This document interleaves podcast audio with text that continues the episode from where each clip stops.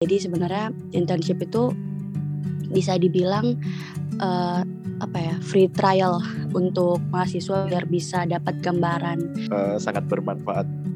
Kalau kita ikut magang itu ini sih uh, terkait dengan suasana kerja di dunia profesional itu berasa sekali. Organisasi atau mungkin dari instansi-instansi bahkan dari universitas sendiri biasanya ada program magang gitu kan ya untuk mahasiswanya.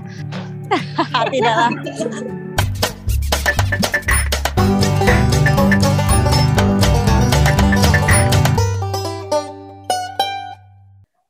Hai Rora Kukura, balik lagi bersama saya Diva. Di sini juga sudah ada.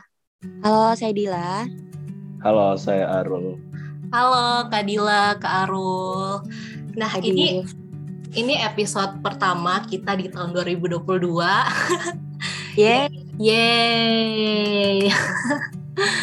nah, uh, di awal tahun kayak gini tuh biasanya ada semangat baru nih ya, terus juga ada resolusi, ada plan yang dibuat kira-kira 2022 ini mau ngapain aja sih gitu. Nah, mungkin Kak Dila sama Karul sendiri juga sudah buat plan gitu ya, kira-kira 2022 ini mau ngapain aja. Ya, yes, benar sekali Diva. Mungkin kalau saya di tahun 2022 plannya itu uh, lulus. lulus. Amin. Amin. Terus bisa dapat kerjaan full time. Kalau Arul apa Arul? Saya kira plan mau menikah dulu. Tidaklah belum lah ya um, sama sih normal uh, lulus di waktu yang tepat terus bisa uh, kembalikan modal orang tua lah ibaratnya dalam kerja oke okay, berarti plan ya bisa dikatakan kita mahasiswa kan nah plan mahasiswa ini yeah. Ya kurang lebih ada yang bekerja mungkin juga teman-teman pendengar ada yang mau apply internship di tahun ini gitu ya nah kalau Kadila sama Karul sendiri itu sekarang lagi join internship atau bagaimana? Siapa dulu nih, Arul? Iya, iya. Kalau sekarang lagi kan ini juga lagi libur, ya. hmm jadi memang cari waktu luang, eh cari waktu ada waktu kosong, jadi bisa uh, di apa manfaatkan untuk internship dan sekarang lagi magang di salah satu konsultan di Bandung sih, namanya Raripta Sarana. Kayak gitu wow. gitu Kalau Kadila? Sama, sama kayak Arul. Karena sekarang mahasiswa akhir, terus butuh butuh apa ya butuh pengalaman lah ya untuk siap-siap terjun ke kerja yang dunia kerja sebenarnya jadi sekarang itu lagi magang juga di salah satu media nasional di Indonesia. Wow, seru nih. Berarti nanti kita cerita-cerita soal pengalaman juga ya. Menarik-menarik. Oke, okay, kalau uh, ngomong-ngomong di bicara soal internship, nah uh, sebenarnya internship itu apa sih? Uh, coba, uh, ini sebenarnya pandangan dari dari saya ya, bukan berdasarkan kontekstual di buku. Jadi kalau yang saya tangkap internship itu sebenarnya uh, kesempatan yang diberikan dari sebuah perusahaan untuk uh, calon apa ya calon tenaga kerja atau untuk mahasiswa atau fresh graduates untuk mendapatkan pengalaman yang nyata bagaimana dunia kerja. Jadi sebenarnya internship itu bisa dibilang uh, apa ya free trial untuk mahasiswa biar bisa dapat gambaran kira-kira dunia kerja itu bakalan seperti apa, flow kerjanya juga bakalan seperti apa. Kalau yang saya tangkap sih sebenarnya itu ya. Kalau Arul bagaimana Arul? Yes, setuju sih sama Dila. Oke, kalau menurutku Div, ada dua sisi begitu sih. Kalau misalkan kita dari yang uh, magangers ya, atau mahasiswa yang dapat pekerjaan magangnya itu betul tadi yang dibilang Dila. Jadi uh, memang latihan atau uh, pengalaman yang kita dapatkan bagaimana dunia kerja itu sebenarnya bagaimana cara kerjanya, flow-nya, dan implementasi dari ilmu kita yang ada di kelas. Dan uh, juga di magang kan kita dapat real case ya, real case uh, dari apa namanya permasalahan-permasalahan ada dan solve ketika kita solve-nya itu betul-betul hasil yang kita lakukan uh, diimplementasikan langsung sama uh, apa namanya permasalahan yang ada di dunia nyata itu gitu. Beda sama di kelas kan karena di mana orientasinya kita untuk nilai dan seterusnya. Uh, itu kalau dari kita kalau dari sisi pemberi kerja biasanya itu uh, ada tempat magang yang memang buka magangnya untuk uh, cari regenerasi baru uh, karyawan-karyawannya kayak gitu jadi uh, ada yang kasih untuk pelatihan tapi ya di sisi lain ada yang uh, untuk regenerasi karyawannya jadi uh, biasanya ketika kita selesai magang langsung ditawarkan mau ikut uh, proyeknya tidak atau melanjut langsung kerja di sini tidak. Jadi itu satu sisi ini sih benefit dari ikut magang juga. Gitu. Mungkin di, gitu deh. Oh oke okay. berarti uh, apa ya? Kalau untuk akademik belajar di kampus itu sebenarnya kurang kurang cukup ya kalau bagi mahasiswa. Makanya ada internship ini atau magang ini biar kita bisa lebih tahu lagi uh, sebenarnya kalau di cara kerja nyata itu kayak bagaimana sih? Terus kayak uh, bekerja secara profesional juga sih sebenarnya melatih gitu ya. Sama uh, mungkin bisa membangun relasi juga kalau kalau ini uh, ikut program internshipnya. Saat ini itu kan sudah banyak program-program magang yang di uh, adakan baik itu dari organisasi atau mungkin dari instansi-instansi bahkan dari universitas sendiri biasanya ada program magang gitu kan ya untuk mahasiswanya. Nah uh, sebenarnya itu kenapa sih kita harus ikut magang? Apa hal hal apa atau benefit apa yang bisa kita dapatkan gitu dari ikut magang? Hmm, kalau dari saya itu kali ya. Mm-hmm. Uh, sebenarnya kan uh, mungkin di beberapa jurusan itu ada yang uh, mata kuliahnya sifatnya eksperimental gitu kayak misalkan saya studio jadi memang eh, kasus-kasus yang dikasih itu bisa saja kasus-kasus yang benar-benar terjadi dan kita solve uh, permasalahannya dan seterusnya gitu kan.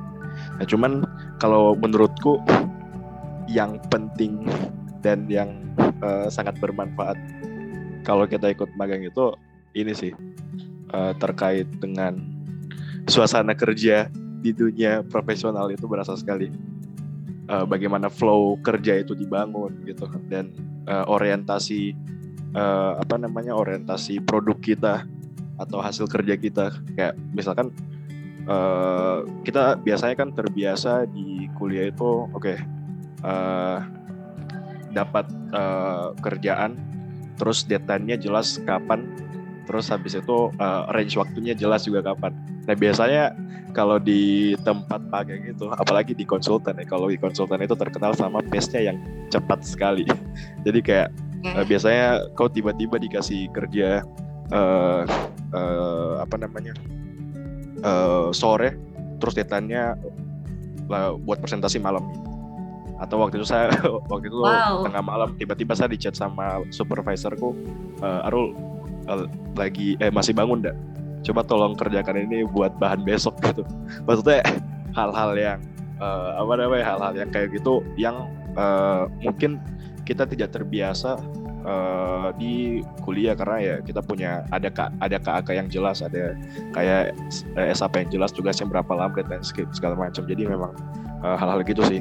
Dan uh, itu satu flow kerja. Terus yang kedua uh, uh, apa namanya kalau di di pekerjaan profesional itu ya kalau kalau jelek kok dibilang jelek begitu. Tidak ada uh, tidak enak hati. Karena ya ibaratnya uh, saya kasih kau pekerjaan apalagi yang pet ya. Yang pet terus saya bayar kau jadi otomatis kerjaanmu harus sesuai sama apa yang saya mau gitu. Jadi kayak kalau di kalau jelek dibilang jelek kalau bagus diapresiasi jadi memang jadi uh, secara mental juga terlatih gitu. Dan yang ketiga terkait ini sih orientasi pekerjaannya. Ya, yang seperti yang saya bilang tadi kalau misalkan kita uh, di kuliah kan orientasinya kita nilai. Jadi kayak uh, ibaratnya kalau misalkan kita bekerja setengah-setengah juga uh, apa ya tidak apa-apa gitu. Karena uh, dampaknya itu dampak buruknya di kita nilainya kita rendah. Tapi kalau kita uh, kalau saya kalau saya kan uh, PWK ya biasanya itu pekerjaannya solve real problem yang ada di masyarakat gitu Nah itu kan kalau outputnya kita jelek ya yang bermasalah nilainya kita saja. Tapi kalau misalkan uh, sekarang di konsultan outputnya kita jelek, kita salah sedikit bayi hitung rumahnya ditaruh di mana ya oh, masyarakat tidak punya rumah gitu jadi ibaratnya. Jadi memang uh, apa yang kita kerjakan orientasinya sudah ke hajat hidup orang banyak gitu kita bangun jalan di sini. Ternyata uh, itu tidak bagus dan jadinya jalannya tidak bagus gitu. Jadi memang uh, orientasinya sudah beda. Menurutku itu sih selain memang uh, apa namanya pengalaman-pengalaman terkait technical analysis yang kita dapatkan lebih baru itu juga ada. Cuman kalau menurutku yang lebih dapat sekali itu terkait ini sih bagaimana kita bekerja berlatih bekerja di dunia profesional itu berasa sekali Ya berarti ini gitu secara oke, okay, secara personal gitu ya. Yes, betul. Kalau Kadila Uh, kalau dari saya sebenarnya yang disebut Arul tadi kayak dapat gambaran soal dunia profesional bagaimana, terus kita uh, dilatih mentalnya untuk bekerja secara profesional, apalagi kalau misalnya magangnya berbayar itu pasti tuntutannya atau demandnya pasti sesuai lah ya sama benefit yang dia kasih. Apalagi kalau misalnya magang di uh, apa ya perusahaan yang sudah punya nama itu biasanya kita tidak dianggap sebagai anak magang sih kadang ya. Jadi kayak kita seperti pekerja yang benar-benar kerja di situ. Jadi memang kalau misalnya kita magang itu dapat experience yang akan kita dapatkan kalau misalnya kita sudah masuk sebagai full time. Nah, tapi uh, tambahan dari saya uh, saya sudah setuju sama yang Arul sebut tadi. Tapi kalau tambahan dari saya mungkin dengan magang kita itu bisa dapat insight apakah karir yang lagi kita ambil sekarang ini sudah sesuai dengan dengan apa yang kita mau. Jadi simpelnya kayak begini. Kalau misalnya saya sekarang jurusan sorry. Misalnya saya sekarang jurusan administrasi publik kan. Nah, kalau misalnya magang di jurusan administrasi publik itu ada banyak opsinya kan. Nah, salah satu manfaatnya kau bisa da tahu kira-kira karir uh, di bidang administrasi itu ada apa saja, misalnya jadi general secretary atau misalnya jadi uh, corporate communication dan lain-lain. Jadi ada banyak pilihan karir yang uh, agak susah kita cerna cara kerjanya itu kalau kita tidak beneran magang. Jadi selain dapat insight tentang jalur karir, kita juga dapat insight soal kira-kira uh, jurusan ini atau karir ini sesuai enggak ya dengan ekspektasiku. Jadi kan sebagai mahasiswa kita kadang uh, punya angan-angan kan. Nah, kalau kita magang itu biasanya diberikan uh, kenyataannya. Jadi contoh uh, dulu saya itu uh, mau sekali jadi uh, social media officer kan. Nah pas mau jadi social media officer pikiranku oh kalau misalnya jadi social media officer kerjaanku tuh cuma bawa posting-posting jadi admin admin Instagram, admin TikTok. Nah ternyata tidak semudah itu. Ternyata social media officer itu uh, mulai dari merencanakan kontennya, brainstorming kontennya, terus ujung-ujungnya kita juga bakalan reporting setiap minggu. Bukan hanya reporting, kita juga uh, lakukan evaluasi kan kira-kira konten ini bekerja atau tidak. Dan bahkan kita uh, sampai uh, kerjasama dengan uh, divisi lain kayak call uh, key opinion leader kita kerjasama juga sama desainer.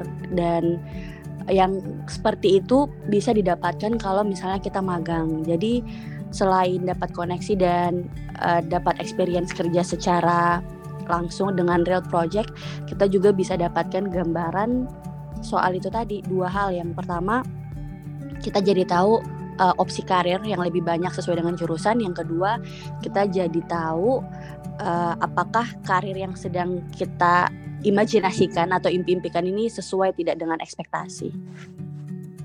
Iya, oh berarti memang kayak melalui magang itu ya kita bisa jadi tahu ini sebenarnya ini bidang ini cocok tidak sih dengan uh, diri saya dengan apa yang saya inginkan gitu kan sih kak? Iya, benar. Betul betul. Terus juga tadi kan Kadila bilang uh, bisa menambah adanya peluang nih untuk bisa jadi kerja tetap atau bisa jadi karyawan tetap di perusahaan tersebut gitu ya. Berarti uh, jadi batu loncatan buat berkarir seperti itu ya. Luar biasa. Ya, uh, benar sekali Div. Jadi pengalaman pribadi ya, pengalaman pribadi waktu itu awalnya saya mulai magang itu di di mana ya di ini di media lokal di Palu kan. Iya. Nah awalnya itu uh, apa ya, harapanku tuh hanya untuk dapat experience. Nah, tapi ternyata setelah saya selesai magang, terus dalam uh, selama, selama periode magang itu performanceku baik, itu kan bisa saya jadikan portofolioku kan. Nah, portofolioku yang ada pertama kali itu saya jadikan sebagai apa ya benchmark untuk bisa pindah ke tempat magang yang selanjutnya. Jadi uh, setelah saya jadikan experience pertamaku itu untuk daftar uh, di company lain untuk posisi magang juga, itu saya bisa dengan apa ya istilahnya lebih pada saat saya apply karena saya sudah punya pengalaman dan pada saat itu saya menjaga performanceku di bidang itu jadi saya tetap uh, do apa ya my best terus juga miles dan akhirnya ketika performanceku sebagai intern di company pada saat itu bagus saya diangkat jadi freelance-nya.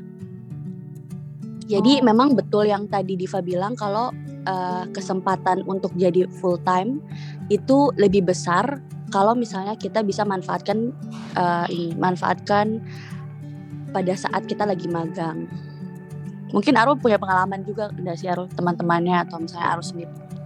Kalau performance baik jadi kayak ada tawaran untuk lanjut. Benar benar benar. Jadi oh, waktu itu ini pengalaman pribadiku juga sih Rif. Um, ya. nah, sebenar kayak uh, poin di awal tadi kalau sebenarnya dari sisi uh, si pemberi kerja atau pemberi magang ini itu bisa jadi salah satu media dia untuk cari regenerasi baru untuk calon karyawannya gitu misalnya. Dan uh, apa namanya kebetulan kemarin kan uh, saya magang pertama saya kerja praktek ya kalau kerja praktek itu magang yang harus di uh, masuk SKS dan harus dilaporkan ke kampus kan. Nah saya di konsultanku yang sekarang itu waktu itu kerja praktek dua bulan uh, dikasih proyek gitu. Nah tapi pas uh, mungkin karena performance bagus, terus uh, kebetulan juga sementara ada proyek tambahan di tempat uh, kerjaku itu, jadi uh, pas saat selesai, uh, alhamdulillah langsung ditawarkan lagi mau lanjut atau tidak uh, pegang proyek ini. Dan yang sebelumnya pas kerja praktek itu saya tidak dibayar, alhamdulillah pas proyek yang baru ini jadinya berbayar karena itu jadi pekerjaan di luar KP kan dan itu jatuhnya sudah uh, masuk benar-benar tim inti dari proyeknya. Jadi memang betul sih, uh, sekali sama kata tadi. Ketika uh, magang itu dengan kita magang kita bisa memperbesar peluang kita untuk menjadi uh, full time worker atau kayak bahkan ditambahkan uh, proyek baru gitu. Tergantung bagaimana performance kita di pada saat kerja uh, praktik atau magang sebelumnya. Jadi memang peluangnya jadi lebih besar sih. Nah, betul sekali yang dibilang Arul. Jadi ini tuh benar-benar mempengaruhi kita itu bisa diangkat jadi full time atau tidak. Dan bukan hanya itu sih sebenarnya benefitnya. Uh, kadang, kadang ya, ini pengalamanku pernah. Uh, saya tuh apply posisi yang uh, dulu pikiranku saya bakalan suka sekali sama posisi ini. Tapi setelah saya jalani, ternyata, aduh tidak pas ternyata. Jadi kayak selain kita bisa dapat referensi soal pekerjaan, kita juga bisa tahu apakah pekerjaan ini cocok sama flow kerjanya kita. Jadi uh, saya pernah uh, ada di satu posisi, jadi posisinya itu saya harus buat apa ya kayak buat apa ya teks untuk brief uh, sosial medianya dan lain-lain, terus uh, executingnya juga sampai jadi talent dan lain-lain. Nah uh, along the way saya ternyata sadar kalau oh saya tidak into disposition. Jadi selain kita dapat experience, oh saya suka ini, saya, saya tidak suka ini, uh, magang itu bisa jadi fase di mana kita bisa discover apa yang kita suka sama apa yang tidak kita suka. Kurang lebih kayak gitu sih. Oke, berarti emang penting banget gitu ya kita atau mungkin teman-teman pendengar nantinya mau jadi anak magang nih penting banget buat ngejaga performa kita sebagai magangers gitu ya karena ya memang perusahaan akan menilai kinerja kita apakah bagus atau tidak dan kalau kinerja kita bagus memberikan peluang nih buat jadi full timer atau pegawai tetap di perusahaan tersebut. Kalau uh, Kadila dan Karul sendiri itu di kampusnya magang menjadi sesuatu yang wajib kah atau gimana? Kalau di kampusku uh, magang itu wajib tapi hanya untuk beberapa jurusan tertentu. Nah, kebetulan jurusanku tidak mewajibkan magang. Jadi uh, saya selama ini magang itu atas inisiatif sendiri. Kalau Karul? Iya. Kalau saya di ITB karena teknik, teknik itu kan kerjanya eh, apa namanya engineering itu biasanya kerjanya di lapangan kan. Dan karena terlalu tidak terlalu banyak eksperimental di kelas jadi kita KP eh magang itu jadi wajib dan itu masuk SKS uh, eh, di semester. Kayak gitu sih kebanyakan memang. Hmm. sama sih uh, di kampusku juga magang itu jadi kegiatan akademik yang wajib malahan kayak sudah ada juga program magang dari kampus sendiri. Seperti kayak program pengabdian penelitian dan lain-lain seperti itu. Berarti memang uh, beda-beda begitu ya. Ada kampus yang mewajibkan ada yang tidak nah uh, ini kan Kak Arul sama Kak Dila kan sudah punya pengalaman yang banyak ya lah ya tentang magang ini. Kalau dari suka duka sukanya itu apa sih ikut magang? Uh, mungkin bisa di luar jawaban-jawaban yang tadi. Suka dukanya ya. Mungkin dari dari tadi kita uh, bicarakan suka ya. Kayak dapat pengalaman itu sedih jelas iya, dapat uang kalau uh, magangnya paid terus dapat uh, koneksi dan bisa lebih gampang untuk dapat uh, full time work atau uh, seminimalnya portofolio lah. Tapi kalau dukanya sebenarnya uh, mungkin bukan duka ya. Bahasa ininya tantangannya karena uh, iya challenge-nya ya. Karena uh, waktu itu memang pada saat saya KP pas magang yang dari kampus wajib itu uh, itu waktu libur. Jadi uh, tidak ada kerjaan lain selain uh, pekerjaan magangku. Jadi memang uh, kan kita juga 9 to 5 ya. Datang ke kantor jam 9 sampai jam 5 habis itu sudah jam 5 ke bawah sudah selesai pekerjaan. Kecuali memang ada kerjaan-kerjaan tambahan yang kayak saya bilang secara mendadak tadi. Tapi memang kita cuma kerjakan itu gitu. Beda kan dengan sekarang. Sekarang uh, uh, saya lagi magang sebenarnya magangku itu sudah mulai dari Oktober. Jadi uh, sama-sama dengan kuliah. Nah di situ biasanya uh, agak clash di mana kita ada deadline kuliah ada juga deadline magang.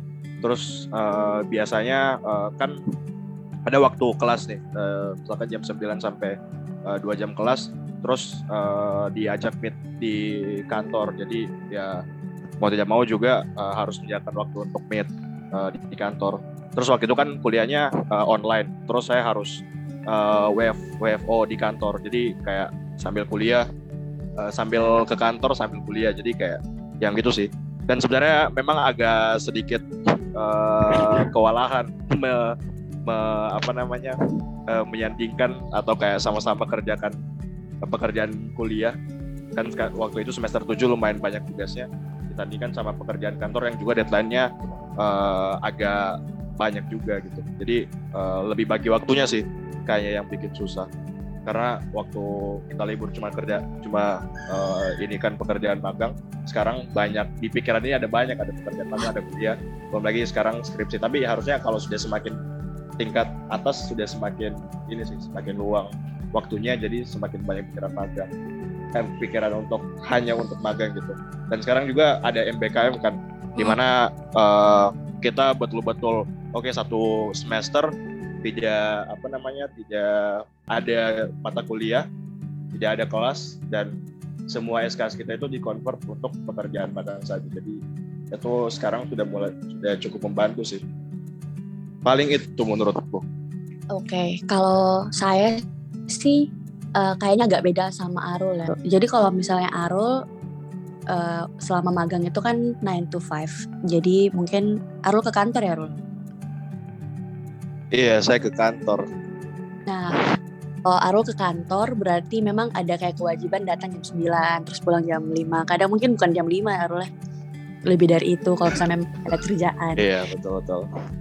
Nah, kalau saya kebetulan semua magangku itu saya lakukan secara online. Uh, jadi flexible working hours dan uh, selama ini tidak ada tuntutan harus ini ya, harus betul-betul di depan laptop dari jam 9 sampai jam sampai jam 5. Tapi uh, tuntutannya adalah kerjaanmu tuh selesai Jadi biasanya uh, kita tuh punya list to do hari ini mau kerja apa. Jadi terserah mau selesai kapan, yang penting selesai hari itu. Terus reporting. Jadi kalau saya sendiri sih melihat tantangannya itu adalah uh, disiplin dan komitmen. Jadi karena memang tidak diawasi secara langsung, jadi kayak kita tidak ketemu bos, kita tidak ketemu teman, tapi kerjaan itu harus selesai. Jadi memang yang dilatih adalah disiplin sama komitmennya. Itu sih tantangan yang pertama ya ya jelas lah kayaknya semua anak magang juga merasakan hal yang sama untuk harus bisa mengatur waktu terus harus bisa uh, kerjakan apa yang sudah diassign uh, tapi selain itu tantangan yang menurutku ini pernah saya rasakan selama magang adalah saya ada di posisi yang ternyata saya tidak suka role-nya. Jadi tantangannya bukan hanya harus selesaikan kerjaannya tapi tantangannya harus mengerjakan hal yang ternyata tidak tidak disuka. Jadi kayak selain disiplin dan komitmen ya kita harus responsibel sama kerjaannya. Jadi pernah ada satu cerita, saya itu saya itu dipanggil HR-nya company-ku guys. Terus saya dipanggil HR-nya company-ku karena kayak saya itu demot demotivasi begitu kan. Jadi ya harusnya kan kita ikut rapat rutin dan lain-lain. Tapi karena kayak aduh saya tidak suka role ini, jadi kayak ya berkurang lah berkuranglah ini kan uh, performanceku dan itu di notice di notice HR-nya. Jadi habis itu saya diajak ngobrol sama HR-nya sampai akhirnya saya uh, komunikasikan kan perasaanku selama magang. Karena waktu uh, pada saat magang itu uh, bukan hanya role yang tidak suka tapi flow kerjanya ternyata tidak pas tidak pas sama saya. Jadi kayak pokoknya ada beberapa flow kerja yang waduh kayaknya kurang kurang pas nih seperti itu.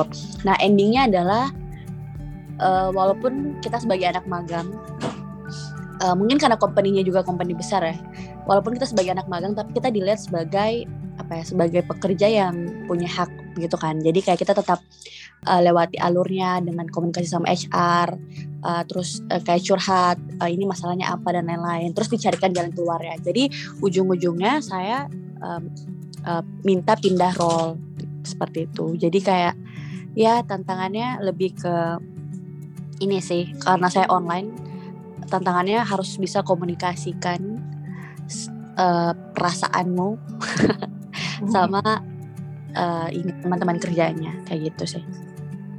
Berarti ya memang challenging dan harus ada kita harus melakukan penyesuaian diri gitu ya.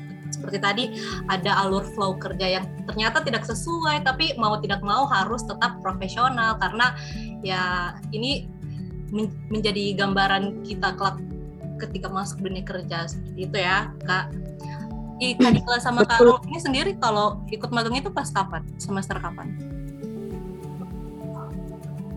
Uh, saya itu awal tahun 2021 baru mulai magang. Itu semester? Aduh itu semester berapa ya? Semester 5?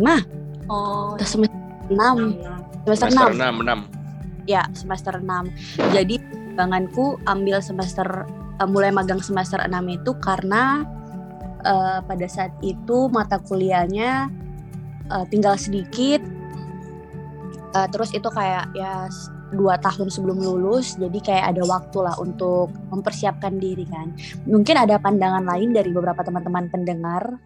Ada yang mulai magang dari semester 1 ada yang sudah SMA ya. dari udah magang waduh. Kalau Arul dari kapan Rul saya dari apa namanya semester 6 ke 7 jadi liburan semester 6 ke 7 oh okay. jadi uh -huh.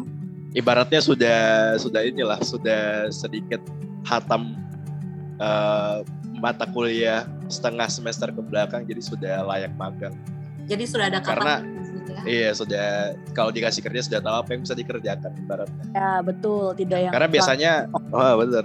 Karena biasanya, eh, ya walaupun memang pada saat magang kita dapat pekerjaan yang kita baru tahu kan, cuman yeah. tidak juga yang nol sekali kan. Hmm, betul. Jadi uh, ya itu juga salah satu pertimbangan kira-kira teman-teman kapan uh, apa namanya mau ambil magang. Kalau misalkan linear sama jurusannya, uh, berarti harus ada di uh, apa namanya semester-semester yang di mana teman-teman ini sudah matang dan bisa ikut magang. Tapi tidak apa-apa sih kalau uh, magang sedini mungkin mungkin uh, jadi sekaligus hmm. learning by doing juga kan. Cuman kalau saya karena uh, engineering itu banyak teoretikal dan uh, habis itu eksperimentalnya, jadi uh, kayaknya matangnya di semester semester semester saya ikut magang gitu dan uh, kalau di kampusku rata sih di semester 6 ke 7 baru orang-orang ngambil kerja praktek kayak gitu. Nah itu sih sebenarnya kayak wak kapan waktu untuk magang ini menjadi hal yang tidak jarang dipertanyakan juga. Betul. Jadi uh, satu satu hal yang saya notice sebenarnya akhir-akhir ini uh, sebenarnya magang itu sudah lama ya, sudah lama ada. Jadi orang-orang uh, memang sudah pada mulai magang di uh, apa ya idealnya mungkin kayak yang Arul bilang tadi ya semester 6 ke semester 7 uh, pada saat libur semester atau pada saat memang mata kuliahnya sudah sudah mau habis kan. Hmm. Uh, tapi akhir-akhir ini saya lihat uh, banyak sekali orang yang mulai magang itu dari semester 1 ya. Itu sebenarnya tidak masalah, tergantung itu pilihan ya. Uh, tapi kalau uh, menurut menurut saya sih uh, alangkah baiknya kalau kita tuh mulai magang di usia ya semester 6 semester 7 karena kita sudah lebih memahami mata kuliah yang sudah diajarkan sebagian. Terus pada saat terjun lapangan kita juga kondisinya tidak terlalu tidak terlalu muda jadi kayak sudah agak stabil. Karena kan kita mau kerja sama orang kan jadi memang penting sekali untuk memperhatikan kesiapan kesiapan mental. Terus kalau ditanya idealnya sebenarnya tidak ada sih Div idealnya kapan. Tapi kalau berdasarkan aturan asik uh, ada yang bilang uh, itu pada saat kita lagi mau cari kerja. Atau kita saat sudah apa ya sudah mungkin sudah bekerja itu sebenarnya bisa bisa saja magang. Karena magang kan sebenarnya tujuannya untuk kasih experience tentang dunia kerja kan. Jadi alangkah baiknya kalau memang magang itu diambil oleh orang-orang yang akan bekerja. Ya semuanya akan bekerja sih, tapi gapnya tidak terlalu jauh dari uh, posisi uh, waktu terakhir dia magang sama waktu dia mau ambil uh, kerjaannya. Iya benar. Jadi kayak semester awal itu sebenarnya lebih apa ya sebenarnya iya iya sih betul yang kayak kakak Dila tadi itu sebenarnya pilihan sih cuma biasanya kan kalau semester satu itu atau semester awal itu kayak masih masa-masa explore dunia kampus itu seperti apa mulai dari mata kuliahnya mulai dari uh, budayanya mungkin kayak begitu ya nah kalau menurut Karul sendiri itu waktu terbaik kita untuk magang itu kapan sih? Waktu terbaik sebenarnya tidak ada jawaban yang pasti sih. Maksudnya uh, kalau misalkan ya uh, jurusan-jurusan yang uh, engineering gitu atau yang memang sudah proyeksikan dirinya bakal uh, pekerjaannya itu bakal linear sama jurusannya uh, otomatis uh, waktu magang adalah ketika uh, dia sudah cukup matang sama uh, apa namanya ilmunya terus habis itu dia magang terus habis itu diaplikasikan gitu. Kalau di saya di PWK itu kan kita mata kuliah intinya bisa dibilang itu studio. Jadi proses perencanaan dari awal sampai akhir itu ada di studio dan kita boleh magang kalau sudah selesai ambil studio uh, apa namanya studio perencanaan kota. Itu studio uh, ketiga dari terakhir. Nah jadi karena kita dirasa sudah cukup uh, punya kompetensi lah. Kalau misalkan mau terjun langsung ke dunia kerja karena proses perencanaannya itu uh, asa implementasi dari studio itu. Jadi uh, jadi pas kita magang juga kita dikasih pekerjaan kita tahu cara kerjakan gitu jadi tidak hanya kita yang dapat pekerjaan dari sisi dari sisi pemberi kerja juga uh, adalah kontribusi kita untuk si kantor si pemberi kerjanya si company-nya jadi memang uh, memang walaupun magang itu tempat belajar tapi setidaknya uh, kita juga ada kontribusi sama sumbangsi ya. dan menurutku ya itu kalau misalkan melihat kamu punya uh, mata kuliah terus habis itu kira-kira uh, kompetensinya itu dan bisa lepas di dunia kerja itu pada saat di mana itu ter, uh, bisa dilihat dari situ sih. Tapi ya kan sekarang sudah banyak orang-orang yang uh, banyak magang ya dan biasanya juga sudah jelas itu kualifikasi semesternya dan jurusannya jadi kayak ya, biasanya rasionalisasinya di situ sih. Dan banyak juga kan orang juga uh, ambil tempat magang yang tidak terlalu linear sama jurusannya jadi ya itu terserah dia mau magang kapan tapi yang jelas uh, menurutku tetap keep in mind sih kalau magang itu tidak hanya semata-mata kita yang dapat pelajaran tapi seminimalnya kita dapat kasih sumbangsi ke apa namanya si pemberi magangnya atau si company-nya gitu. Jadi uh, ketika kita punya sumbangsi dan uh, dianggap performance-nya bagus, ya itu jadi satu batu loncatan yang lebih gampang untuk dapat full time work jadi kayak tetap harus ada isi dulu kita sebelum uh, magang gitu itu sih Oke, nah itu kan sebelum kita mau apply magang tentunya kita harus perhatikan mulai dari di mana kita magang misal terus juga mulai dari yang, yang kayak bilang tadi kapasitas kita apakah kita sudah punya capability atau belum. Nah itu uh, kurang lebih seperti itu ya mungkin. Nah kalau dari Kak Arul dan Kak Dina sendiri itu yang perlu diperhatikan apa sih? Iya kalau menurutku ya selain persyaratan administratifnya, selain kriteria-kriteria yang harus diperhatikan itu jelas harus dibaca dengan seksama biar uh, uh, kalian tahu pekerjaannya itu apa, job descriptionnya apa, dan uh, apa work, working hournya itu berapa lama. Karena kan biasanya ada juga tempat magang yang langsung kasih tahu kalian dapat pekerjaan magang berapa uh, jam per minggu gitu. Terus kayak waktu kerjanya kayak gimana itu biasanya dikasih tahu dan kalau dikasih tahu ya sebaiknya tanya saya sih. Karena uh, apa namanya itu bisa sekaligus teman-teman kalau kasihkan kira-kira waktu magangnya baiknya kapan bisa bisa kapan sementara uh, kuliah dan seterusnya gitu. Jadi uh, apa namanya penempatan waktunya itu harus tepat sih. Karena uh, takut chaos sama mata kuliah. Uh, pekerjaan-pekerjaan lain kan dan itu bakal berdampak sama performance teman-teman pada saat nanti magang.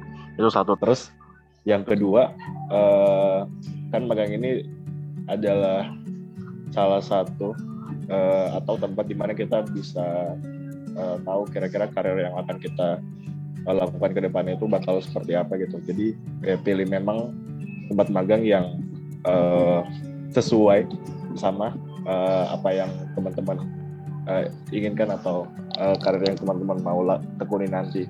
Karena ya bisa saja tadi ketika teman-teman tidak tahu atau tidak suka sama pekerjaannya jadi memang sudah riset dari awal tidak suka uh, terus tidak suka dengan pekerjaannya bisa tidak maksimal dalam pekerjaannya gitu dan itu berdampak sama performance-nya kan nanti terus juga terkait working hour tadi juga itu penting sekali Iya, bener banget. Jangan sampai ada waktu yang bertabrakan gitu ya. Apalagi kan masih mahasiswa nih, biar manajemen waktunya juga enak antara magang dan kuliah gitu. Kalau menurut Kadila gimana kak? Hampir sama kayak Arul, tapi kalau saya sih mau encourage teman-teman yang mungkin lagi dengar podcast ini terus mau magang, pertama harus tahu dulu teman-teman itu tujuan magangnya apa. Nah, kalau sudah tahu tujuan magangnya apa, Terus teman-teman harus perhatikan kira-kira company yang lagi buka lowongan magang ini apakah bisa provide eh, hal-hal uh, yang teman-teman mau di awal. Jadi semisal uh, teman-teman mau masuk di bidang uh, sosial media kan. Nah, coba dilihat lagi kira-kira benefit yang akan dikasih dari company-nya itu apa. Uh, selain uang saku, atau misalnya uang pulsa atau bahkan gajinya, apakah teman-teman uh, mendapatkan bimbingan dari supervisornya atau apakah ada mentoring atau apakah ada sesi-sesi di luar dari jam kerjanya untuk improve skill yang teman-teman mau. Nah, itu biasanya di-provide dari pihak company-nya. Nah, itu juga perlu kita tahu kan.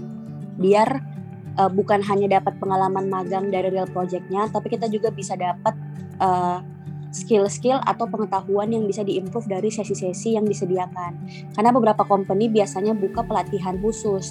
Uh, sempat saya rasakan waktu itu di salah satu company uh, dapat pelatihan untuk belajar soal SEO. Uh, jadi biasanya yang kayak begitu memang disediakan sama pihak company-nya. Nah itu kita perlu tahu juga. Nah selain itu yang perlu sekali diperhatikan adalah tata tertib dari uh, magangnya. Jadi ada biasanya sebelum kita magang kita tantangan kontrak di situ ada ADART-nya. Jadi kewajiban dari pemagang sama kewajiban dari pemberi magang itu sudah jelas. Jadi itu perlu dibaca baik-baik karena sempat ada case kan sebelumnya soal salah satu company yang ternyata uh, kasih beban beban kerja yang banyak tapi yeah. tidak sesuai dengan bayarannya.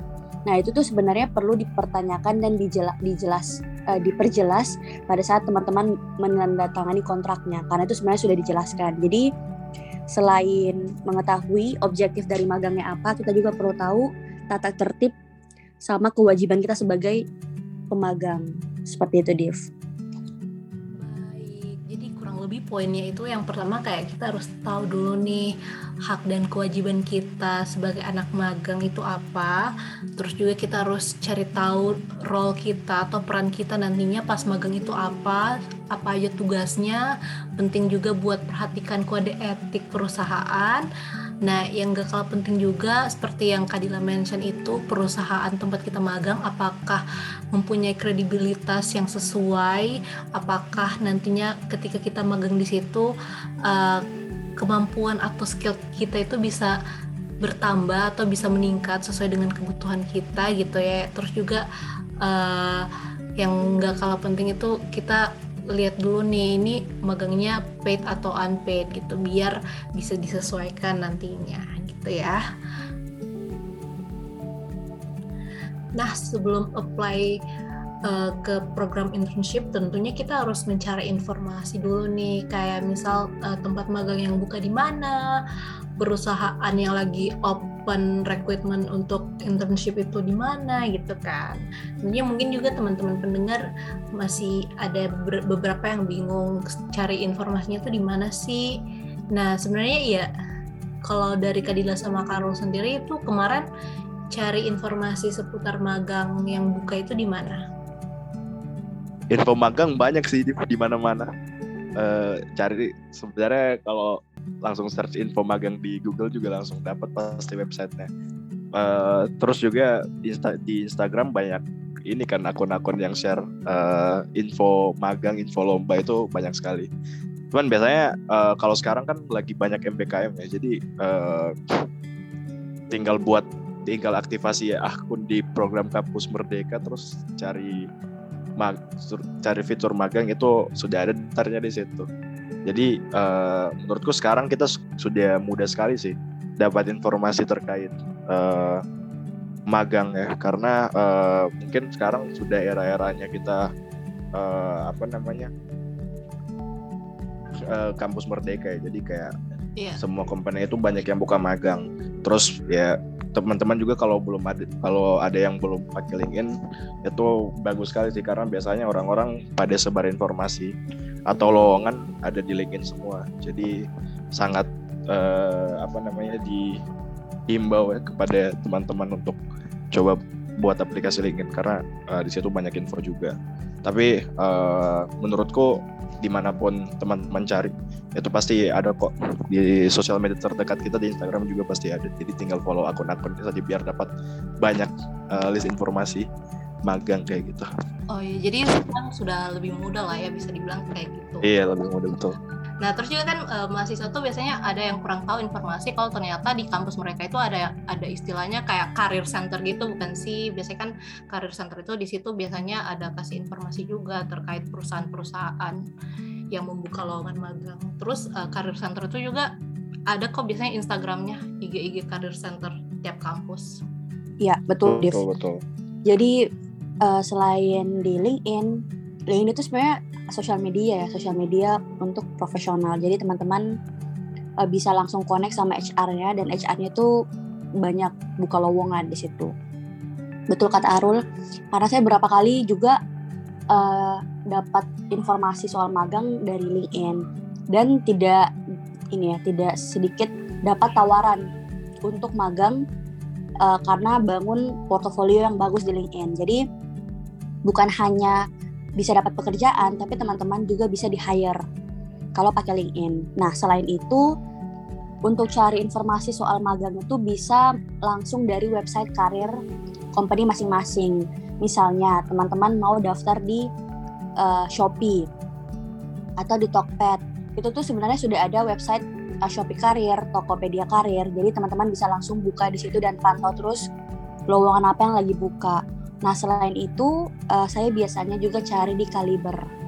Kaliber itu salah satu website yang bisa dipakai juga untuk cari lowongan magang. Jadi kalau misalnya mau tanya atau mau mengeluh, aduh saya mau magang tapi tidak tahu mau magang di mana, sebenarnya itu sudah bukan jadi excuse karena sekarang sudah banyak sekali lowongan magang di mana-mana. Bahkan startup-startup kecil pun uh, sudah buka lowongan magang gitu. Jadi ya jangan sampai merasa kalau lowongan magang ini terbatas atau eksklusif karena sebenarnya sudah sangat banyak lowongan. Tinggal dari teman-teman saja semangat cari atau tidak. Iya, nah semoga uh, di 2020 ini semangat ya mencari opportunity-opportunity itu. Tadi itu Kadila dan Karul soal singgung soal ini sih kan LinkedIn itu kayak menarik sih buat di ini, buat dibahas mungkin ya next time.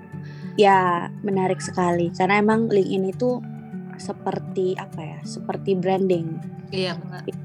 Branding yang kalau misalnya kita bangun branding dari situ, kita bisa saja di hire. Bukan bukan hanya di tingkat nasional ya tapi di internasional. Karena semua orang tuh pakai LinkedIn. Jadi kayak kalau teman-teman apalagi anak-anak Palu belum aware sama LinkedIn mungkin bisa di download dulu aplikasinya dan dipelajari. Nanti lama-lama bisa ini kok bisa tahu fungsinya LinkedIn itu kayak bagaimana yes menarik menarik nah ini mungkin jadi bahasan terakhir kita ya kak sebagai orang yang sudah berpengalaman, cialah. uh, apa sih tips and trick dari Kak Arul dan Kak Dila biar bisa keterima magang? Mungkin uh, dari pengalaman kemarin itu bisa lolos itu karena apa gitu? Bisa kasih tips and triknya? Kalau dari saya sih, yang pertama adalah perbanyak pengalaman organisasi dulu. Karena sebelum kita masuk ke dunia profesional, yang dilihat itu adalah pengalaman organisasi. Jadi buat teman-teman yang mungkin saat ini masih merasa kurang percaya diri untuk diterima di company, apalagi mau magang karena tidak punya pengalaman, jadi pengalaman organisasi itu bisa dijadikan sebagai uh, portofolio teman-teman. Jadi selama di organisasi teman-teman buat apa aja. Nah, itu bisa dijadikan pertimbangan juga nih sama HR-nya nanti ya. Dan selain itu uh, banyak-banyak uh, membaca soal uh, skill yang teman-teman mau atau bisa ikut pelatihan-pelatihan pelatihan-pelatihan gratis bisa di LinkedIn course atau di Coursera atau Udemy yang gratis kan itu banyak. Jadi itu bisa dijadikan referensi juga yang bisa dimasukkan di CV. Jadi kalau misalnya mau keterima magang ya perbanyak CV dan perbanyak isi eh perbanyak isi CV-nya biar bisa keterima magang. Sama yang paling penting adalah banyak mencoba sih karena kita tidak pernah tahu kita lulusnya di mana, di company apa dan kapan. Jadi jangan menyerah untuk cari lowongannya. Itu kalau dari saya ya. Oke, Karul. Kalau dari saya tips and trik biar keterima magang uh, tadi sudah betul sekali sih yang dikasih tahu Dila. Kalau uh, kalau misalkan untuk teman-teman yang baru pertama kali ikut magang, betul pengalaman organisasi itu biasa dinilai sekali. Karena itu jelas bakal dinilai kan uh, personal teman-teman, apakah teman-teman bisa bekerja sebagai tim dan uh, seterusnya gitu soal organisasi. Karena pada dasarnya sebenarnya uh, kita bekerja di perusahaan itu sama saja juga kita bekerja bagaimana kita bekerja sebagai tim di organisasi. Jadi kayak uh, itu jadi salah satu hal yang dipertimbangkan. Terus yang kedua terkait um, ini sih biasanya kalau misalkan magang yang sesuai sama keilmuan ya itu uh, terkait skill atau kompetensi yang uh, sesuai sama kualifikasi yang mereka kasih. Kayak misalkan teman-teman harus harus tahu aplikasi apa. Nah, uh, biasanya uh, biar uh, lulus teman-teman juga di CV-nya harus kasih lihat uh, teman-teman bisa kas, bisa pakai aplikasi itu dan biasanya kalau misalkan aplikasi yang sifatnya uh, data analis atau statistik analis itu biasa diminta portofolionya. Nah, makanya juga penting tadi betul dibilang kalau uh, teman-teman punya waktu atau uh, harusnya meluangkan waktu sih untuk uh, ikuti pelatihan biar dapat sertifik sertifikat uh, keahlian dari uh, apa namanya software atau aplikasi itu. Jadi memang uh, kalau sekarang IPK itu berpengaruh juga sih. Maksudnya bis ada salah ada startup yang IPK itu jadi kualifikasi salah satu kriteria kualifikasinya jadi yaitu jangan juga uh, kalian jadi orang-orang yang uh, oke okay, tidak berpengaruh sebenarnya IPK itu ada ada ada ininya lah. Ada juga dia punya uh, apa namanya nilai kalau di perusahaan-perusahaan. Karena ibaratnya itu uh, seberapa bisa uh, teman-teman menyelesaikan studi dan bertanggung jawab atas studinya gitu. Dan itu uh, indikator tergampang untuk baliat uh, teman-teman itu kompeten tidak di uh, apa beberapa matkul yang punya skill tertentu gitu. Jadi uh, tetap harus diperhatikan. Jadi terkait itu sih yang per, uh, yang pertama tadi uh, terkait pengalaman organisasi yang kedua uh, kompetensi skill yang sesuai sama uh, apa namanya kualifikasi company-nya karena biasanya ada company yang explicitly kasih tahu kau harus bisa software apa, kau harus bisa analisis apa. Dan biasanya diminta portofolionya. Itu sih biasanya. Yes, bener banget. Jadi IPK juga nggak kalah penting ya. Emang IPK bukan satu-satunya indikator bisa lolos atau tidak, tapi menjadi salah satu gitu ya, menjadi salah satu penilaian. Biasanya kan perusahaan ada yang uh, mematok gitu minimal IPK 3,00 biar bisa magang atau ya kerja di perusahaan ini atau misal IPK 3,5 kayak gitu. Terus juga ada uh, perusahaan yang mungkin kasih tahu kalau misalkan mereka butuh skill yang kayak gini gini gini nah itu bisa mungkin teman-teman yang pengen apa ya, pengen di pengen magang atau kerja di satu bidang tertentu dan mungkin uh, belum punya skill yang memadai itu bisa mungkin bisa join kelas-kelas. Biasanya kan kelas-kelas online itu ada ya misal kayak uh, kelas online untuk data analis menggunakan satu software apa kayak gitu gitu ya. Itu uh, mungkin bisa dipersiapkan dari sekarang buat porto portofolionya gitu ya oke okay. nah jadi itu tadi dia obrolan kita yang semoga bisa bermanfaat ya bagi teman-teman pendengar amin amin amin amin nah sekarang kita sudah ada di akhir episode nih kalau gitu saya Diva saya Dila saya Arul. Kami pamit sampai bertemu di episode selanjutnya ya. Bye bye.